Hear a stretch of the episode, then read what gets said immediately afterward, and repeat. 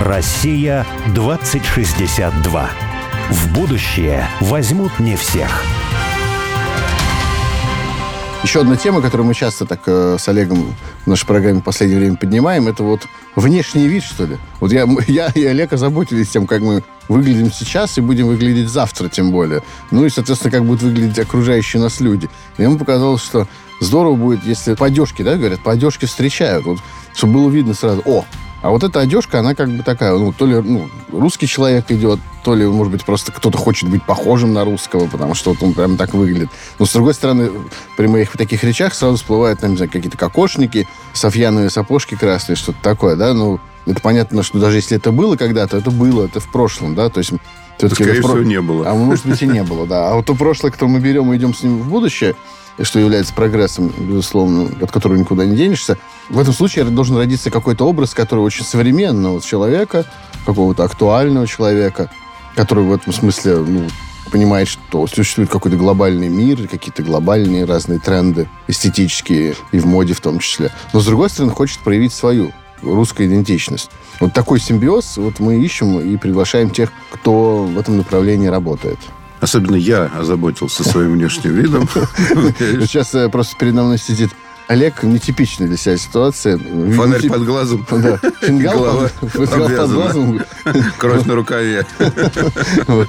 А выглядит он так не потому, что он так хотел выглядеть, не потому, что считает, что это, в этом есть какая-то Это русскость. глобальный тренд, на самом деле, Борь. Я его почувствовал. Вот, но тем не менее, мы позвали сегодня в гости русского дизайнера молодого, его зовут Антон Лисин. Он такой модный, прогрессивный, молодежный, с одной стороны, а с другой стороны, очень православный человек. Это такой интересный симбиоз.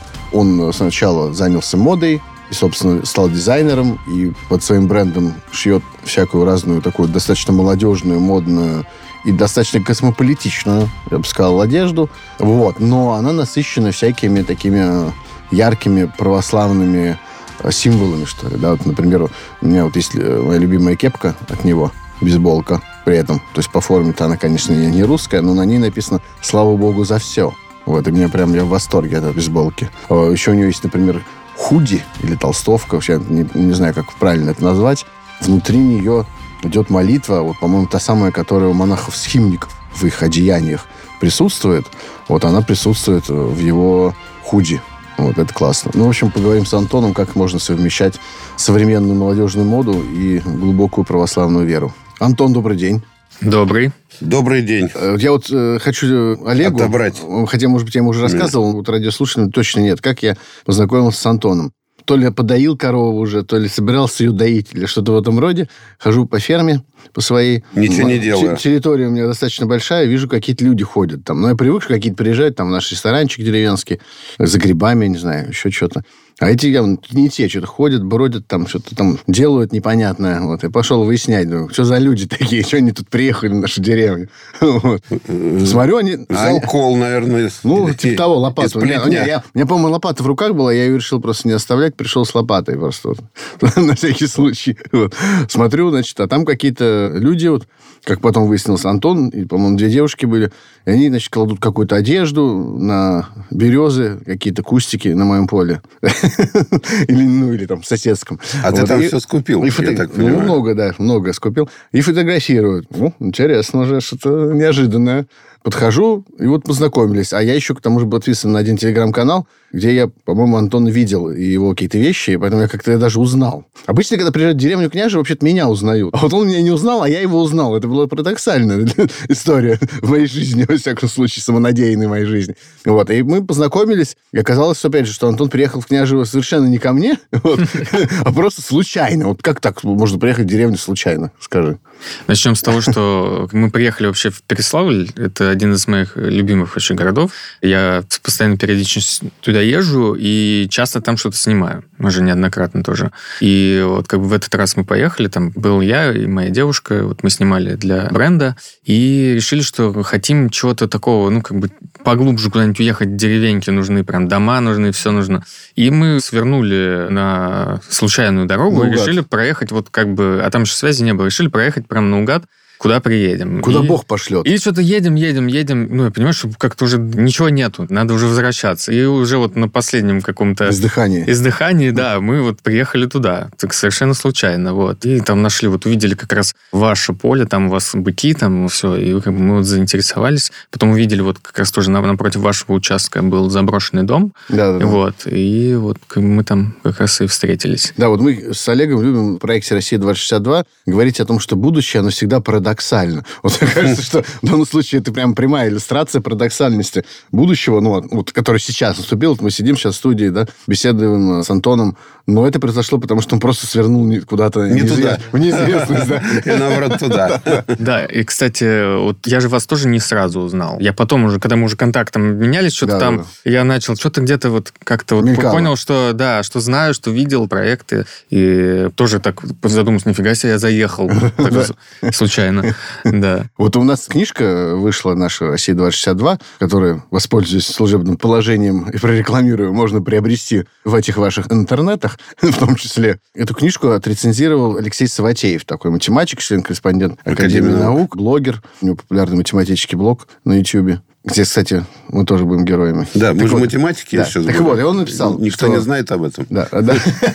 И он написал рецензию на книжку, написал, что вот прямо сейчас строится самая вот эта потаенная Россия, которая завтра вот станет Россией истинной, большой и уже не потаенной. Вот это вот иллюстрация того, видите, как мы с вами встретились в потаенном очень месте, занимаясь разными вещами, но в чем-то пересекаемся, и поэтому оказались, собственно, в этой студии. Мы вас с удовольствием позвали, чтобы расспросить, э, собственно, а как так можно заниматься модной одеждой, быть в фэшн-индустрии, если я правильно употребляю слова, и одновременно быть глубоко верующим человеком. Как-то хочется пройтись элегантно Не, ну, может по быть, всем этим вопросам. начать просто, да? Понятно, что модельеров, ну, вот мужчин много. А можно говорить модельеры, или это Или устаревшее это слово? уже все теперь? Да, в принципе, можно, но это как бы правильно. Ну, Да, потому говорят, здесь говорит дизайнер. Ну, дизайнер много чего может делать, да, там полиграфический дизайнер, еще какой-то, дизайнер интерьеров. Ну, дизайнер одежды, я вот про- просто так, типа, говорю. Ну, модельер можно тоже, это не обидно? Но все равно как-то почему-то вот кажется, может, это мне так, что вот модельеры это ну какая-то женская что ли профессия, да? Ну хотя это, это совершенно не так. Очень много модельеров мужчин, как раз русские там вот ну самый известный это Зайцев там, да, Юдашкин. Юдашкин там в советское время еще были, да. Да и западные тоже, на самом деле, Ну да, большинство да. именно мужчин известно. Да, мужчин. Но все равно вот э, кажется, что это все-таки связано как-то с шитьем. Там. Ну, это типа как повар. Ну, Говорят, повар, кажется, это женщина. Хотя, в принципе, самая известная Да, повара повара все мужчины мужчины, именно. да. Да. Любите шить, я не знаю, вязать, чертить. Ну, шить я пробовал. В какой-то момент у меня был порыв научиться, но я понял, что это как бы отнимает у меня много времени. Ну, то есть я лучше кому-нибудь другому, я лучше отдам, чтобы он шил, чем я буду этим заниматься. А получилось это... Ну, у меня был просто интерес к одежде как-то вот с подростковых времен, с тех пор, как там я накатался на скейтборде, и там у меня была мечта сделать свой скейт-бренд. И там первые деньги я свои начал зарабатывать тем, что я находил в секонд-хендах всякие классные вещи брендовые, и потом перепродавал их, в общем, в интернете. М. И, опять же, неожиданно для себя самого, в какой-то момент я стал фотомоделью. То есть я вообще не мог вообще подумать. У меня там были подруги, которые говорили, тебе вот надо, надо. И как-то вот само так получилось, что я действительно стал фотомоделью. Но у меня еще как бы... У меня рост не очень высокий для модели, там, типичный, да. У меня 180 рост, а вообще модели берут там от 184 и выше. Ну, так случилось. Вот, ну, какое-то время я работал, и это как раз дало мне какие-то знакомства и связи вот как раз в мире моды, вот модной тусовки Москвы. Потом уже, когда я уже понял, что моделью как-то уже все, ну, как бы надо куда-то идти дальше, надо что-то свое делать, и там как бы раздумий уже особо не было, решил попробовать именно в одежде. А вот какую одежду делаешь? Ну, в плане. Ну, вот, Сложно. не знаю, там... Вот, нет, вот, смотри, сидит, Антон сейчас сидит в Да. свитере. Своем. Да, Да. этот свитер я- тоже такой купил, жене подарил, она в полном восторге. Черный свитер С мухоморами. С красными, большим количеством красных мухоморов. Мухоморы, кстати, сейчас очень популярны. Мы знаем близких наших друзей, которые увлечены мухоморами. Да, да, да. Я этот свитер сделал еще в 2018, по-моему, или 2019 году. Это когда еще не было такой волны вот этих мухоморов. Это уже в 2020, по-моему, пришла это. Или, не, в 2021 была такой пик прям.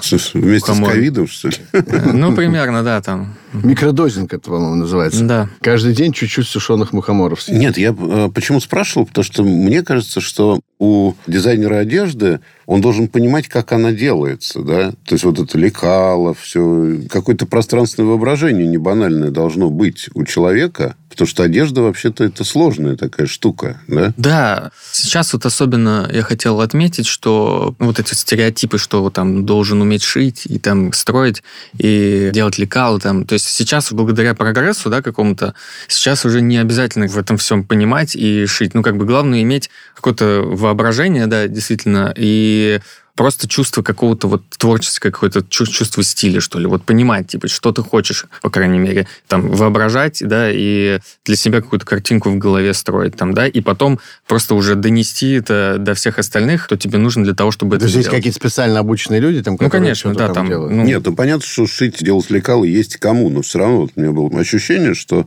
ну, когда ты сам тоже все это понимаешь, тогда ты вот, ну, можешь себе это все представить, да, а так ты просто не представляешь. Ну, неважно, ответил же Антон на вопрос. Нет, ну тут еще же... Если ты знаешь, как ты продвинутый пользователь одежды, представляешь себе, что ты хочешь от одежды. Потому что, мне кажется, это такой вопрос, вот уделяешь ты этому прям большое внимание, как пользователь, как будто в еде. Есть же там фудис, например, да, там какие-то гурманы. Они могут, в принципе, не особенно-то готовить, но зато больше продвинутым пользователем. Вот, и, соответственно, потом прийти через это уже какой-то... Ну, через это придется учиться еде. готовить, мне Придется, кажется, да, повар, да. повару. Придется, да. Поваров еще, которые не умеют готовить, их еще нет. Еще их не придумали. Может, может, скоро будут. Ну, Повар, знаете, я вообще не ем, вообще ничего не ем. И не готовлю, соответственно. Сейчас это не обязательно. Я там себе просто шприцем вкалываю, там, и все, и нормально. А вот какова среда вот русской моды, в которой ты вращаешься? Или есть ли она вообще? Или ты такой в одиночестве там? Или есть какая-то тусовка вот схожих каких-то эстетических взглядов, что ли, воззрений? Ну, именно модная тусовка, она такая очень разносторонняя, так сказать. Но как бы, но всех э, что-то объединяет. Всех объединяет, можно назвать как это комьюнити или как сообщество. Есть вот это мир вот как бы элект- электронной музыки, и они, допустим, есть мир вот этого скейтбординга, да, есть мир моды, есть вот мир вот также ночной жизни, так сказать, да, вот это. И вот это все вот переплетено, и все это какая-то одна тусовка, и все вот в этом варятся, да, и в этом как раз что-то создается новое, все общаются, коллаборируют, ну, там, создают что-то совместное. То есть здесь нет такого, что тут вот как бы есть мир моды, и тут как бы вот никого другого нету, да, и никому сюда нельзя. На самом деле вот все очень сильно переплетено. То есть есть такое достаточно даже большое сообщество в Москве и вообще в России. А кто из э, дизайнеров нравится? Из иностранных, из русских? Мне вообще, особенно поначалу, я вдохновлялся Риком Оуэнсом, таким авангардным дизайнером. У него черные такие, в основном, силуэты какие-то. Мне понравилась его самобытность, так сказать. Еще мне нравятся японские дизайнеры Йоджи Ямамото и Ком де Гарсон. И в целом, как бы, вот как японцы, как они работают в целом, и их подход вообще и к работе, там, и к жизни. Потому что я очень плотно работал с японцами и вообще в Японии. И вот как бы меня они даже как-то вот вдохновляют. То есть, типа, А почему ты с ними плотно работал? во-первых, еще когда я был моделью, я ходил на показах у Ком де Гарсон. А потом, когда я уже бренд создал, вот так получилось, что мой бренд набрал какую-то популярность в Японии.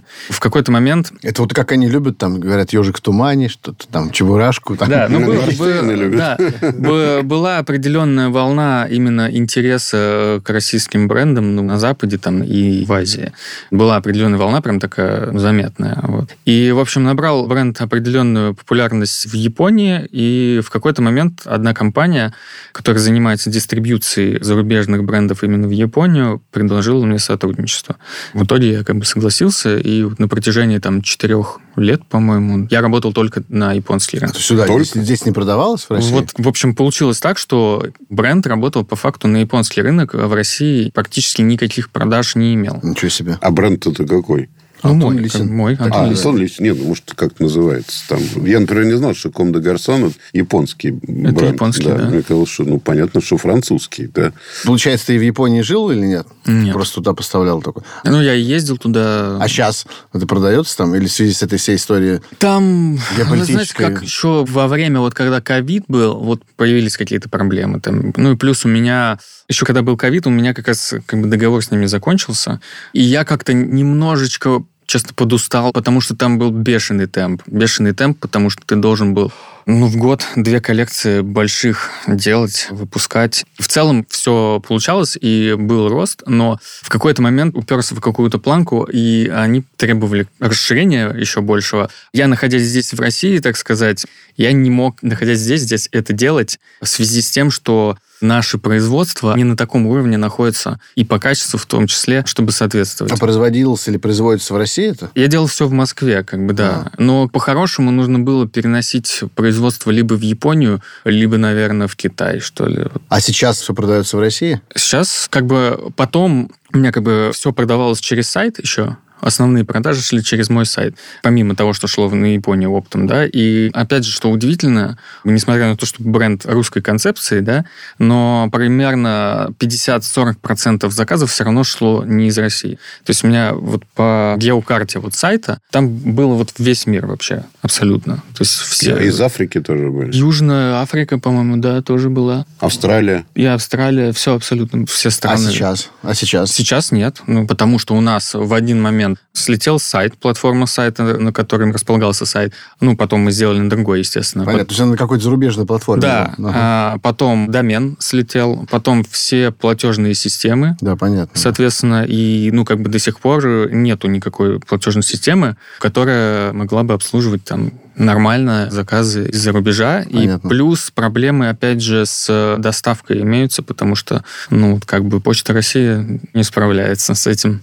То есть мы в какой-то момент работали с Почтой России, но перестали. Потому что очень много денег теряли, ну, просто теряли заказы не доходили. Ну и потом вот эта здесь геополитическая ситуация, отправка за рубеж, это по этой причине, да, тоже стало сложнее? Ну, Или нет? отчасти, может быть, но все равно они осуществляются. Mm. То есть как бы это все работает, но сложности есть. Понятно. А вот интересно, да, то есть получается, что вот мы просто здесь вот э, часто рассуждаем не только про моду, про одежду, в частности, про нее, о том, что вот как вот создать какие-то узнаваемые русские вещи, какие-то русский какой-то дискурс да, создать, в том числе, например, в одежде, и при этом сделать его востребованным, ну, как здесь, но и, и интересным для людей, проживающих там в каких-то других странах. Вот, я бы даже вообще да. так вопрос поставил бы, что вот есть какие-то области искусства, да, где Россия, ну, очевидно, ну, например, русская литература, да, это мировая литература, и uh-huh. Россия там подарила миру очень значительные произведения, да, в литературе. А вот в мире моды все-таки я бы не сказал, что Россия вообще когда-то звучала как мировая держава такая, вот что вот русская мода. Вот французская мода, да, понятно. Итальянская, да, понятно. Вот японская теперь кухня, понятно. С кухней та же, тоже, та же mm? история. То есть русская кухня в мире как-то не гремела никогда. Не, ну все-таки какие-то рестораны. Ну что-то было, хотя бы более-менее да. понятно, да. Но, с модой, русская... но с модой прям совсем. Вот. Ну, такое ощущение, да. да. Деле, а быть. может это вообще быть? И чувствуешь um... ли ты, что это какое-то высказывание, ну, вот оно иное, да, оно какое-то свое? Нет, ну вообще вот была волна примерно 2014 вот где-то была волна, когда как раз на русских обратили внимание. Это вот благодаря Гоше Рубчинскому в основном, может быть, слышали я такого дизайнера. Я знаю да? такого, То есть да. он действительно создал какой-то вот бум такой. Ну это можно для Олега и для остальных сказать, что, что я сколько я понимаю, да, что это такая, вот то, что я попадался, такая черная, ну, скажем так, современная одежда с большими какими-то принтами, русскими словами. Такие старо церковно-славянского ну, алфавита или что-то вот или под него. То есть такое очень такое, как бы старинные русские шрифты, как бы. Ну да, ну, понятно. Вот, если я правильно говорю, да? Ну вот Гоша Рубчинский именно вот один, наверное, даже самый первый, кто именно вот сделал так, чтобы зарубежные звезды носили одежду с русскими надписями. И действительно так было. Там Джастин Бибер, Канни Вест, и ну, вообще практически все, кого мы знаем, все носили Гоша Рубчинского с, именно с русскими надписями. И порой, наверное, даже не понимали, что там написано, так сказать. И именно вот эта волна, она как бы создала такой интерес вообще к тому, что у нас тут вообще происходит в мире моды в России. И, соответственно, соответственно, интерес вообще к русским дизайнерам. То есть это было. Сейчас, конечно, уже нет. Ну, плюс там на этой волне еще был тренд на вот бренд Витмо. Это грузинские дизайнеры. Вот тоже как бы наши соседи. И сейчас уже нет. Но мне кажется, что вот если есть это какое-то особое высказывание, да, вот мне в моде действительно, я вот далек от этого, и мне ну, ничего не могу привести в пример. А вот, например, там в архитектуре, ну вот мы часто говорим, там, вот есть скандинавский стиль, он в какой-то момент mm-hmm. появился, да, не было никакой скандинавской архитектуры. И у, у всех есть представление о том, что это какое-то вот такое лаконичное... Ну, в кухне, кстати, тоже, в гастрономии тоже скандинавская кухня, северная кухня, она стала очень в какой-то момент ну, Да, вы имеете в виду просто именно какое-то явление, да. где именно будет русский код какой-то культурный, да? да? да, да. Ну, сейчас нет. Но я думаю, что дело в том, что это у нас только сейчас начало появляться. Вот только сейчас это начало развиваться у нас. Поэтому этого не могло произойти раньше, потому что у нас, в принципе, не было такого явления, как русский дизайнер, который известен, который популярен, которого носят, у которого именно есть какой-то именно русский культурный код в его одежде. Там, может быть, Денис Симачев еще был, там тоже были надписи, ну, Хохлома, но это такое, как бы, я бы сказал, не, там не было именно... Скорее ироничное что-то. Да, что-то ироничное, такое более поверхностное. Именно коды и какой-то идеи или смысла там особо не было. А вот я уже, по-моему, сказал про кепку, да? Да, ну, в общем, моя любимая кепка от Антона, где написано «Слава Богу за все», и какие-то худи или толстовки, какие-то с надписями, с молитвами, которые написаны внутри. В общем, вот какие-то такие вещи ты придумываешь и делаешь. То есть, с одной стороны, что-то очень такое современное, актуальное и модное и так далее, но, с другой стороны, насыщенное вот таким не просто русским каким-то посланием, а именно вот именно православным. А как вот это вообще получилось? Это пришла тебе в голову такая идея, что ты впервые это сделал? Как к этому пришел?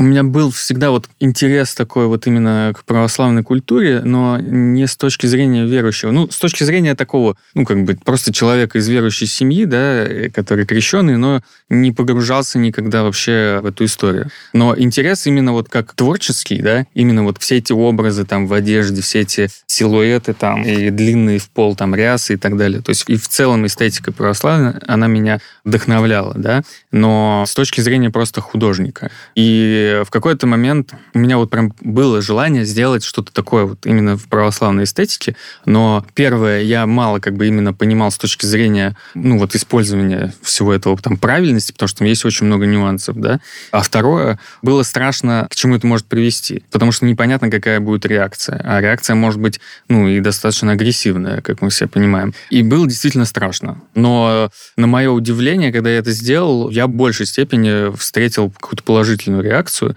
и в том числе реакцию именно от... Православной общественности. Православной общественности, да, так назовем. То есть я был удивлен даже. А православная общественность почему так хорошо отреагировала? Потому что этого действительно не было, а хочется. Ну, то есть православному человеку, грубо говоря, нужен мерч, да, чтобы он как бы ну, посредством этого ношения мерча этого заявил о том, что он православный, да, что вот я вот отношусь к этим там условно. Этого не было. То есть этого действительно не было, что удивительно. И можно сказать, что я тоже один из первых, кто это сделал.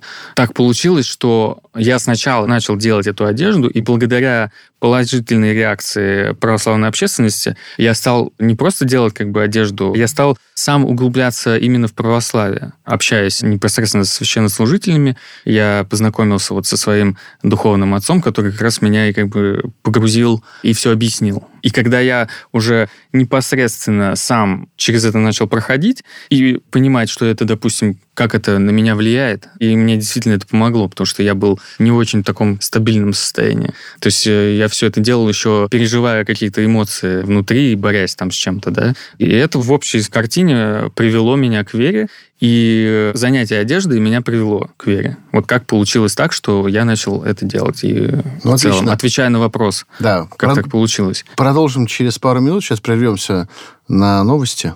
И дальше Потом вернемся к моде. Россия 2062.